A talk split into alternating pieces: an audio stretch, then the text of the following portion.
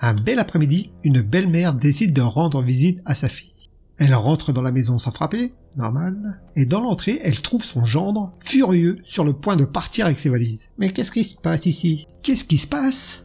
Qu'est-ce qui arrive, vous voulez dire? Je vais vous le dire, moi. J'ai envoyé un mail à ma femme, enfin votre fille. Message qui disait Je rentre de voyage aujourd'hui. J'ai hâte de te voir et de te serrer dans mes bras. J'arrive chez moi, heureux.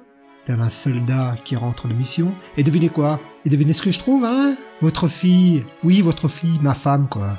À poil, avec un mec, dans notre lit conjugal, en train de se faire démolir la salle de jeu. Alors moi, je me casse. C'est fini. Je la quitte. Eh ben, alors mis le temps. Du calme. Il y a quelque chose que je ne m'explique pas dans cette histoire. Et je veux en avoir le cœur net. Ma fille n'aurait jamais fait une chose pareille. Ça me le dit en tout cas. Pourtant, c'est parfait de l'avoir prévenu au début de votre relation. Que voulez-vous? Ma fille n'a toujours eu le don pour ne tomber que sur des gros boulets. Des causes perdues.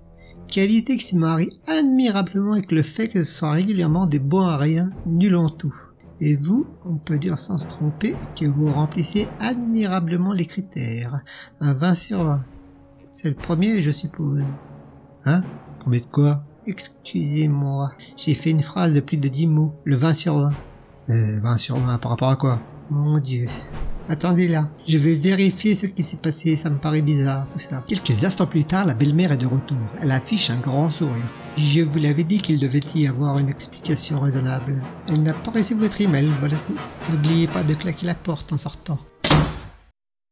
Merci d'avoir passé du temps ma compagnie. N'hésitez pas à liker, laisser un petit commentaire ou vous abonner. Et à bientôt pour de nouvelles aventures.